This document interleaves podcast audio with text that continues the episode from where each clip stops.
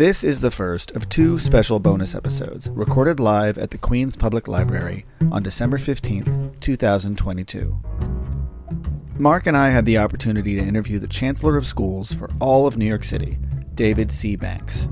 Banks was appointed by our mayor, Eric Adams, and is just finishing up his first year on the job.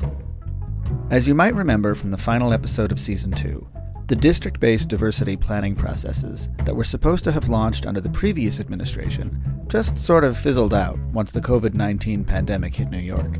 They were never officially canceled.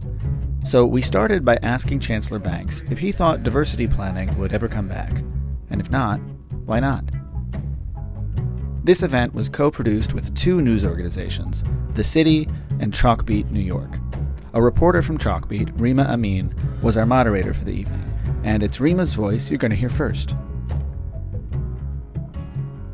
First, you're going to hear from um, Max and Mark, and they will be interviewing the New York City Schools Chancellor David Banks, who himself is a product of Queens. Um, and then afterwards, I'm going to sit down with Max and Mark, um, and we're going to sort of peel back how they crafted the podcast and some of the lessons that they came away with.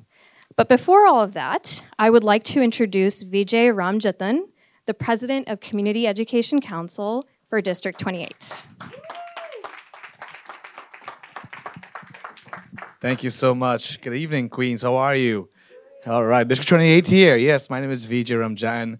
I'm the president of CC28. And back in 2019, we were bombarded by so many newspapers and articles and reporters and everyone because the word diversity came up. And of course, Max and you know his team came over and Mark came over and it's like, "Yay, we're gonna interview you also." And now we're all here today. So yeah. um, so first, I want to welcome Chalkbeat and the city to Queens here, uh, District 28, and we are a very vibrant community. We speak our mind, literally. And many of you have heard uh, the podcast, all the episodes, and you want to hear Venus' voice, right? She's here tonight, yes. And you want to hear, oh, yes, you want to hear all the other voices, right? And you, you heard me saying, okay, everyone, have a seat now, have a seat now. That was me, right? But the point was, uh, the point is, there's no right time to speak about diversity, equity, and inclusion. It's always the right time. And at D28 CEC, when I became president, I made sure we had a vow that we're going to create a platform like no other where the voices of our community stakeholders, mainly our parents, will be elevated, respected, and given a platform to be reached the masses, especially when it becomes uh, anything concerning their children's education. I want to thank Max and Mark for their work, for coming to our district and investing time to see that this is important. And if everyone keeps shoving it under the rug, it remains. And then my grandkids, my three kids are here today, and their children go through the same thing. But some of us, one of us has to take that bold step, and they did. And we thank them for that incredibly. And this is going to be part of history because for the first time, we had a very scholarly level of looking at diversity, what prevents it, and how we can improve it also. So I am saying to all of you who are here, to our entire community who is here, thank you for speaking up. And as our chancellor is walking in, Mr. Banks is walking in, I want to let him and his team know also we will continue to speak up.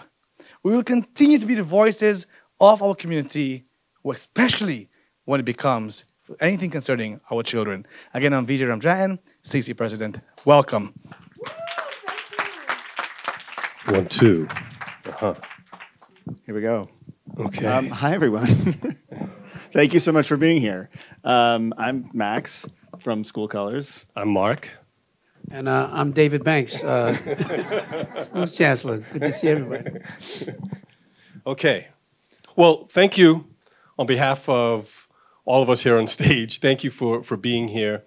Um, we don't have a whole lot of time with you, so we're going to try to get right into it. Sure. Um, and please, you know, if we cut you short, it's not because we're trying to be rude, but because we want to make sure we get to, to certain questions. So we're going to just have a few broad questions and then ask you some, um, some follow up. So uh, the first one is a somewhat obvious question, right? Uh, as everyone knows, the second season of School Colors was about the diversity planning process and how it fared in, in District 28. And, and just so you should know, I was actually on the diversity working group in District 16 in Brooklyn. And so, I, I, for the record, if you can tell everyone what is the status of not only the District 28 diversity plan, but really diversity planning in general throughout New York City. Well, first of all, good evening, everyone. I'm, I'm, I'm happy to be here uh, and happy to be invited to be here. This is also kind of my stomping grounds uh, as, as, well. I went to Hillcrest High School just a few blocks from here. Used to catch the Q4 in the bus terminal right across the street, although I had not been in this library for, for, for many years. Um, the, the diversity plans um, in, in a couple of districts are really still works in progress, I, I, I would say. Um, um, it's just interesting as, as I have come into the space, um, the word that I have tried to suggest is that uh, I believe that diversity is a great thing. I think that integration efforts are a great thing. Um, um, and I stand prepared to support districts uh, as they want to move forward with their integration plans.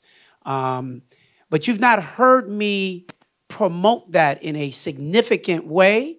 And, and there's a reason for that. Uh, and that reason is because I often think that um, our diversity efforts are a little bit miscast. I think, I think the narrative that we talk about diversity um, in many ways is from an old model that, that, that, is, that, that represents a, a, a, very different New York. I don't know how many people even recognize that New York City is 41% Latino students in our New York City public schools.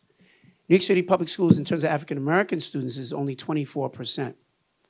I, very often I mention that, and people are really surprised to hear that that number on African American is that low and dropping every year. Asian community is 17%, the white community is 14.5%. And so historically, we, when we talk about integration, we've historically, not always absolute, but historically been talking about ways in which we integrate black and white communities. Uh, the black community in New York City public schools uh, has been dropping, and the white population. So we start saying, well, what, what are we integrating? My focus has really been about the quality schools that we need to have and getting away from the scarcity model.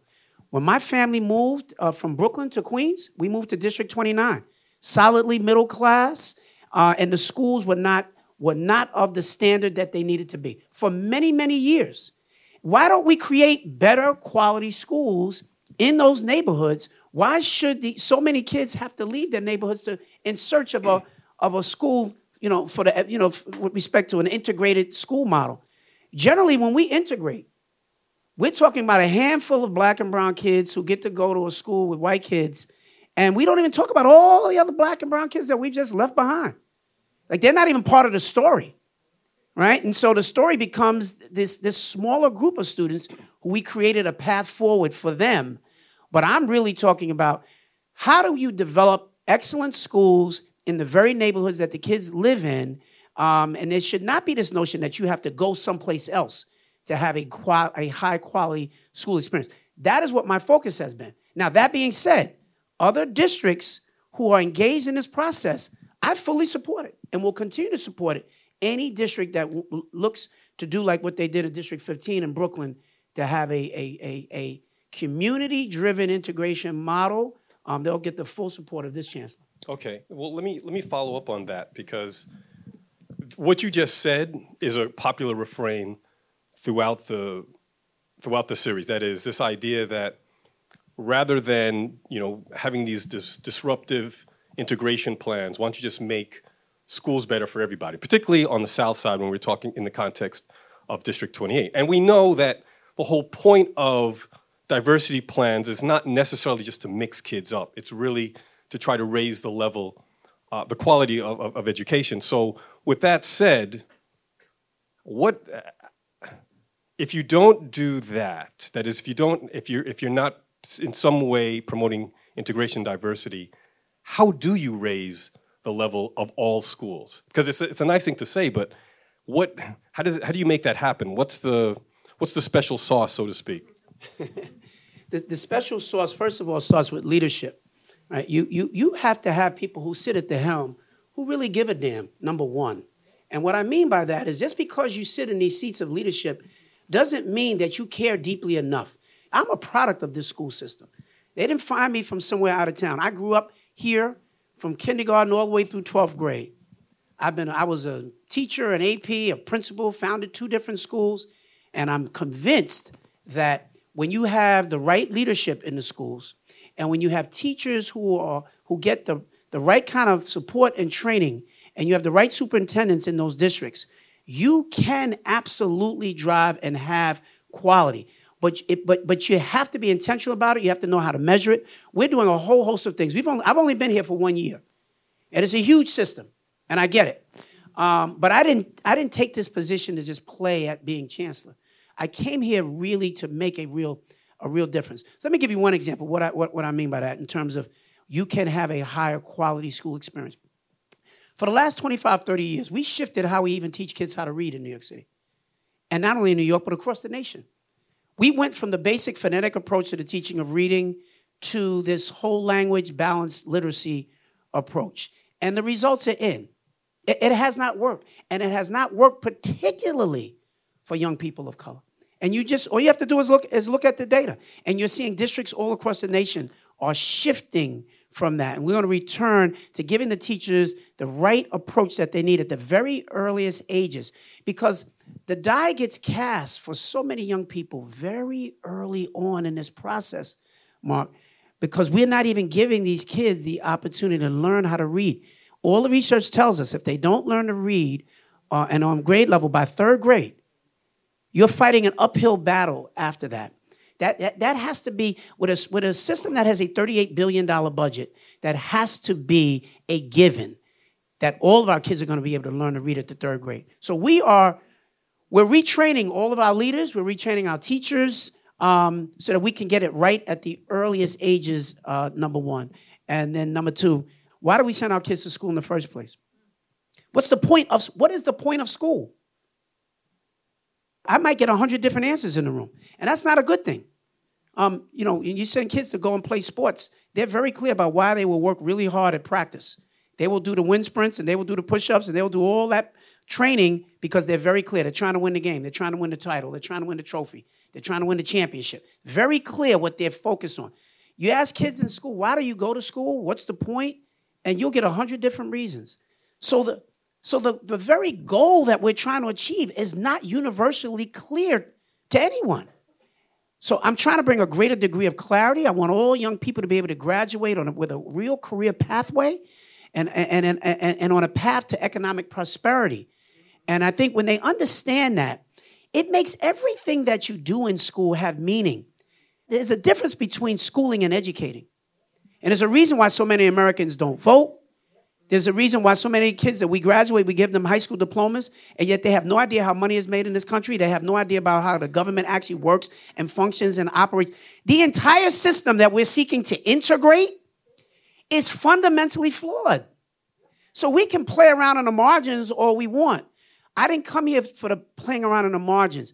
I want to fully reimagine what a school experience really should be for all kids. Whether you get a chance to sit next to Latino kids, white kids, black kids, Asian kids, that's actually less of a priority for me than what is the what is a quality school experience in the first place. And so there, there's a lot of work that we have to do more. This doesn't just turn around overnight.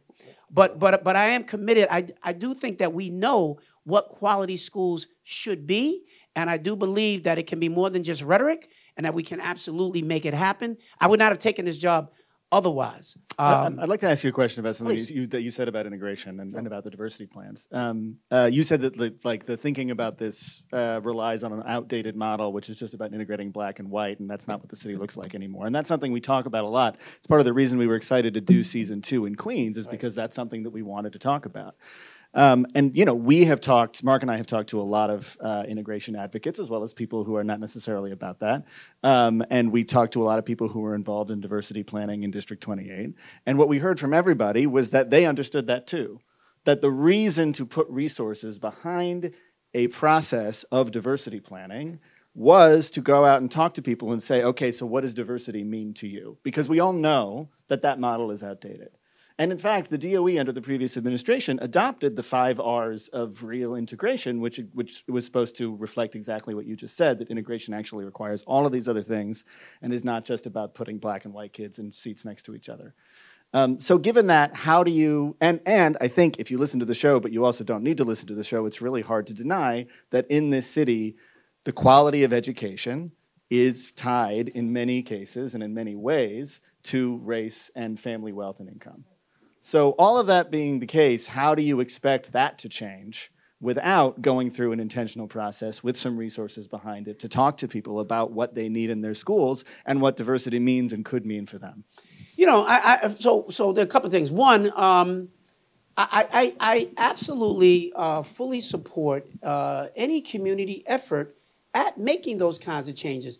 Well, I did not want to ride in on a white horse as chancellor and say, I figured this out and I think I know what's best for everybody. And, and I want to actually make sure that I'm going to implement an integration plan uh, for all of you because I, I know the value that it has. New York City is not only the largest district in the country, but it's the largest by far. And the breadth of opinion that you have across the city is so diverse. Uh, you know, you come out here to a community out here in, in, in Jamaica, Queens, and, and some of the thinking is, is, very different than you might see, see and hear in the South Bronx. Um, and, and, and so I want communities to feel empowered uh, to voice their own feelings around what they would like to see for their district. Uh, I've been criticized, you know, quite often for varying decisions that we've made. You know, we decided, uh, unlike the prior administration, not to get rid of gifted and talented programs. That other well, actually, that's a, that's a, that's exactly the next thing I wanted to ask you about. So I'm going to go ahead and ask yeah. a question about that. So you did decide to expand the gifted and talented programs as, as they exist now. Um, if you listen to episode eight of season two, we go pretty deep into the way that that program is structured and other what some experts say about how accelerated learning opportunities can be provided in different models.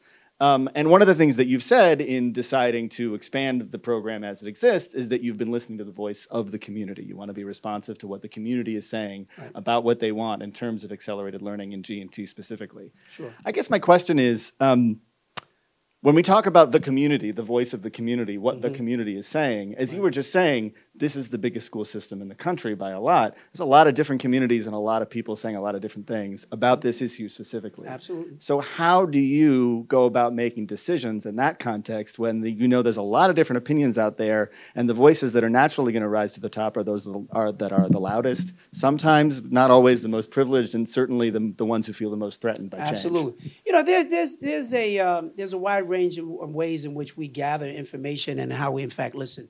You know, we've got community education councils. We've got more parent organizations uh, than anything else uh, in the New York City public schools, uh, and, and very strongly opinionated. Um, we have hosted a series of town halls. I'm doing town halls, whether they're virtual or in person, on a regular basis. There's surveys, there's town halls. We've got a family and community engagement office um, who's fully charged with being out in the community and listening. I talk to elected officials on a regular basis uh, and just constantly being in the community as well.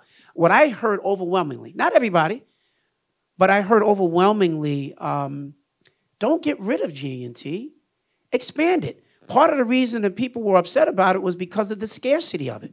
And so folks were at each other's throats for a handful of seats. But uh, expanding the program by about a thousand seats is not the same thing as making sure that every student has access to accelerated learning. No, no, that's just, that's just the first step. It's just the first step. You know, and, and as I said, the system is large, it's complicated. You don't turn it completely on its head overnight. Um, these are signals, and uh, and and so we just you know you take you take one step at a time, and you try to order your steps properly to make sure that you're on the right track. And so it was just it was an attempt to try to at least move in a certain direction.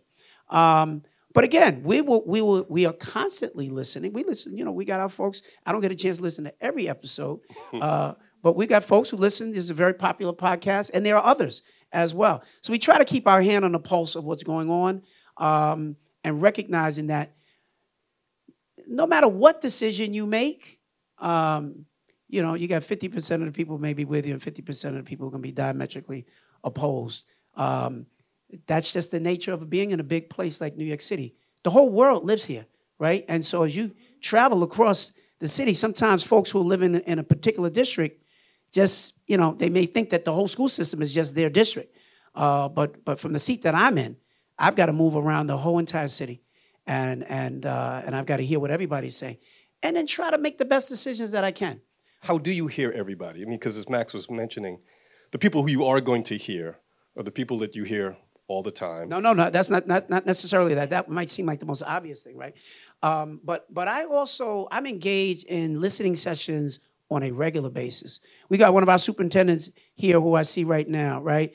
Um, very early on, even in her tenure, brought a brought a packed room full of parents and community members together. That's not something that anybody heard about on on on any well, podcast okay. or. But who? Sh- I mean, Right. I, I, I, don't want to. I'm. I think that's a good thing. Mm-hmm. But even the people who show up to those meetings are probably the people who are already tied into, you know, some kind of social or civic network or something like that, and have.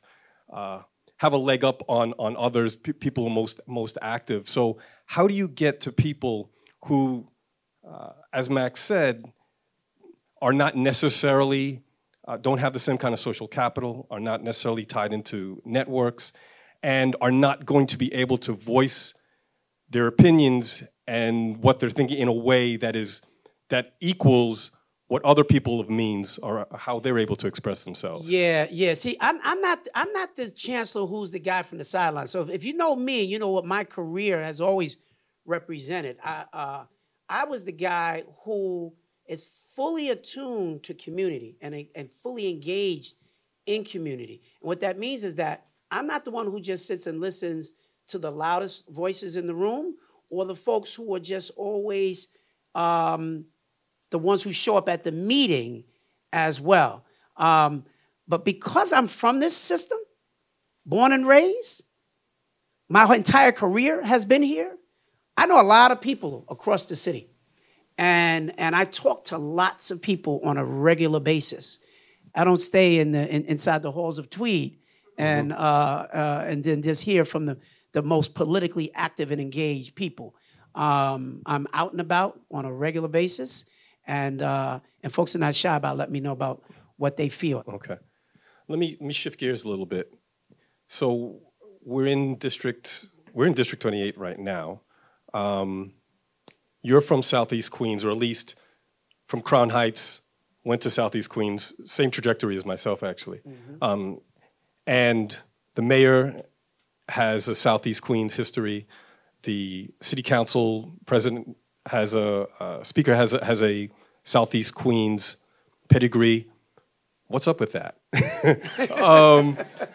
You said that you suggested that's a bad thing. no, no, no, not at all. I'm just saying that is there something special or there's something about what happens in Southeast Queens or the way folks have been educated there that has allowed for this moment? Is it just a coincidence or do you feel like there was something that is special to the Southeast Queens experience that got you here and has essentially put the city in a position where Southeast Queens folks are at, are, are at the helm?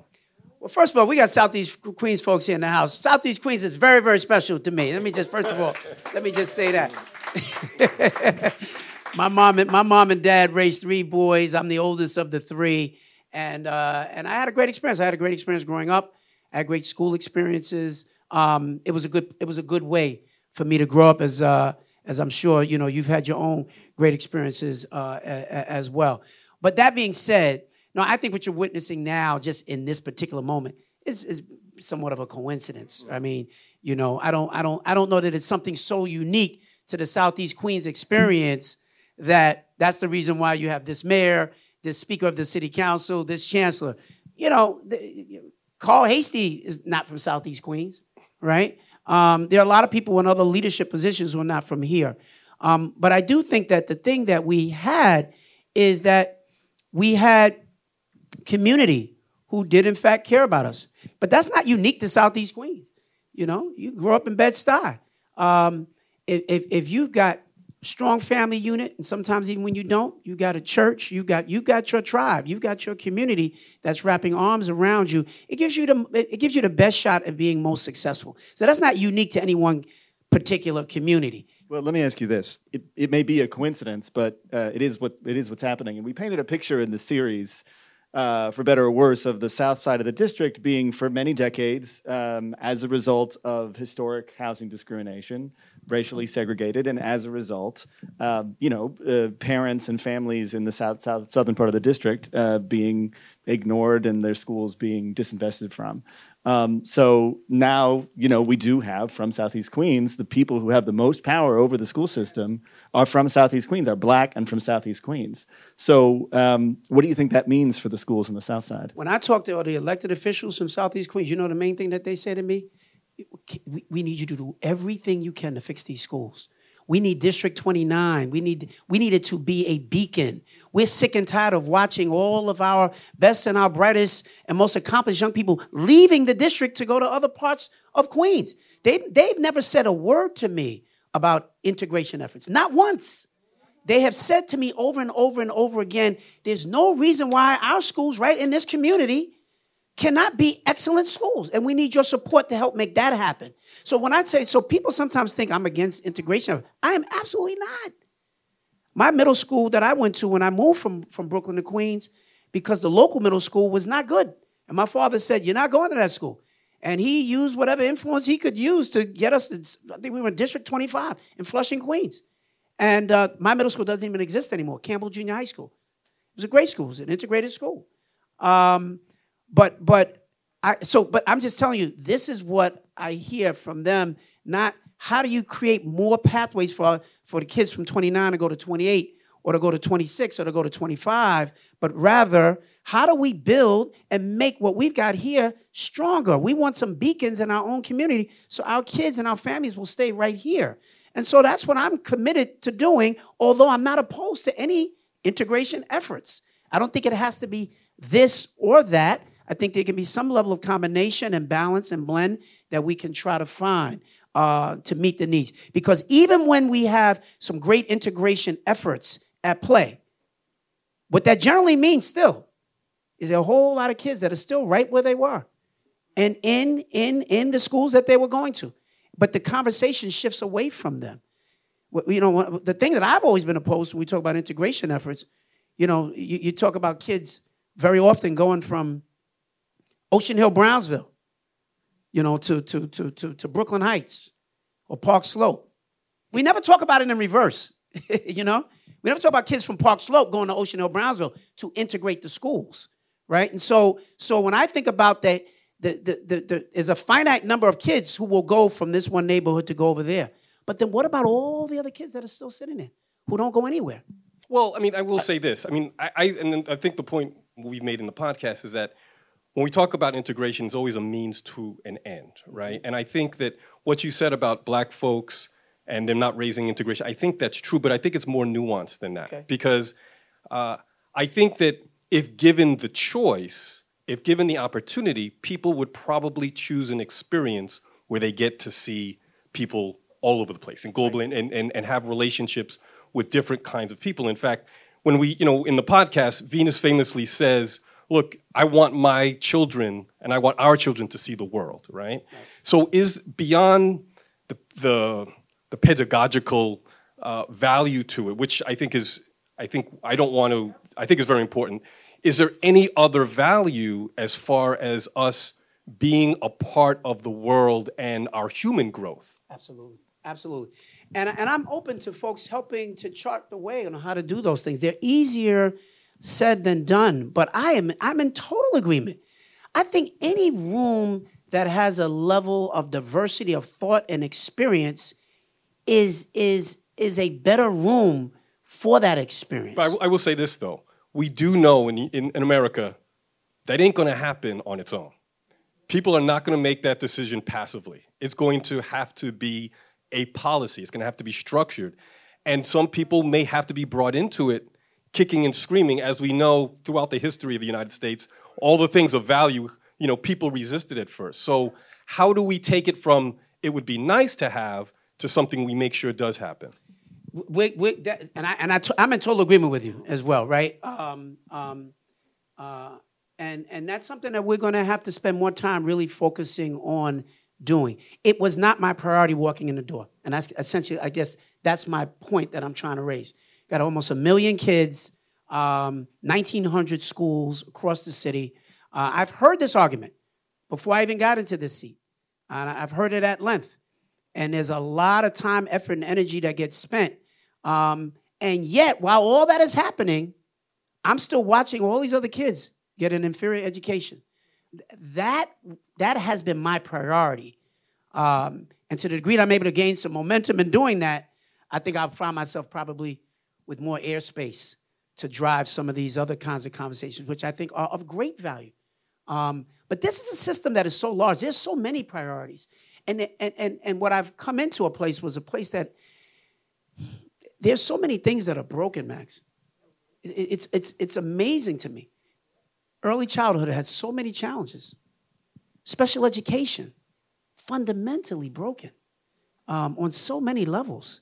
The, the amount of like priorities that are in your face every single day is huge. And I watched Carranza as he was here, and I was with him about a week or so ago. Um, and he was he was the equity warrior. He was the equity champion. Um, um, my whole career has represented uh, equity. The work that we did with Eagle Academy, which we had a school in every borough and one in Newark, New Jersey. We said the other day we got 3,000 of these young men across these places and spaces. So we weren't just sitting around talking about it. We were doing it. So what, what my career has represented is an equity initiative. I just don't walk around talking about equity with people in a Zoom and start doing this. I'm, I'm trying to actually deliver some real results with people doing real stuff. I have no, I have very little patience for the rhetorical debate. I want to deliver some stuff for kids and families and communities. And that is my priority. Doesn't mean it's the only thing that I'm thinking about, but that's certainly what I've come out the gate very focused on. Well, I, uh, I hope that you succeed. Truly, yeah, yeah. no, I mean it. I hope, like what you just said, I hope that you succeed. I hope that you deliver for children and families because they deserve it. Word, word. Well, I, I, I, appreciate it. I appreciate both of you. I appreciate uh, the very important work that you continue to lift up. Mm, thank you. Um, we recognize that uh, that what we're doing is it's a Herculean effort. School school systems all across the nation say they want to have quality schools, right. but but more often than not, they default to well, we only we can only really make it work for a couple of schools. Everybody else, good luck. Um, I'm at least going to spend my time, effort, and energy very focused in that place and space. Um, that's who I've been my whole life. And, and the work that led me into this position was, was, was a body of work around black and brown boys. The community that many districts have run away from, many schools have run away from. Black and brown boys are at the bottom of all the indicators. They're the ones that face the greatest challenges at, at every single level. I didn't just dance around that. I leaned into that. And leaning into that, it taught me that what some people think can't be done, I know can be done. And so now, this is our next challenge. How do you make those kinds of things happen for a large school system? And I'm still figuring that out. I got some strong ideas, uh, but I know I can't do it with, unless I fully engage community in this process. I've got to have the right leaders in these districts to help to drive this work who understand what our priorities are um, and we're going to listen to parents and families because they have to be part of it. For many years, we, we, we kind of dance around that. We, t- we talk at them, um, and, I, and I want them to help me to, co- to co create a path forward. And it may not look the same from one district to the next, um, but it's a work that I'm committed to, and it's the reason why I'm here. Thank you. Thank, thank you. you so thank much. You thank you. Us. Appreciate it. Yeah, thank, thank you. you. Thank you. Thank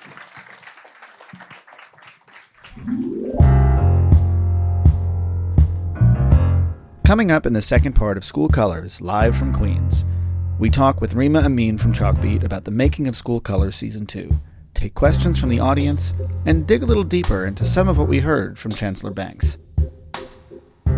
Huge thank you to everyone from the Queens Public Library, Chalkbeat New York, and the city for making this event happen. To everyone who came out on a rainy Thursday night to attend, and to Morgan McGuire and Ubby Levine for sound engineering.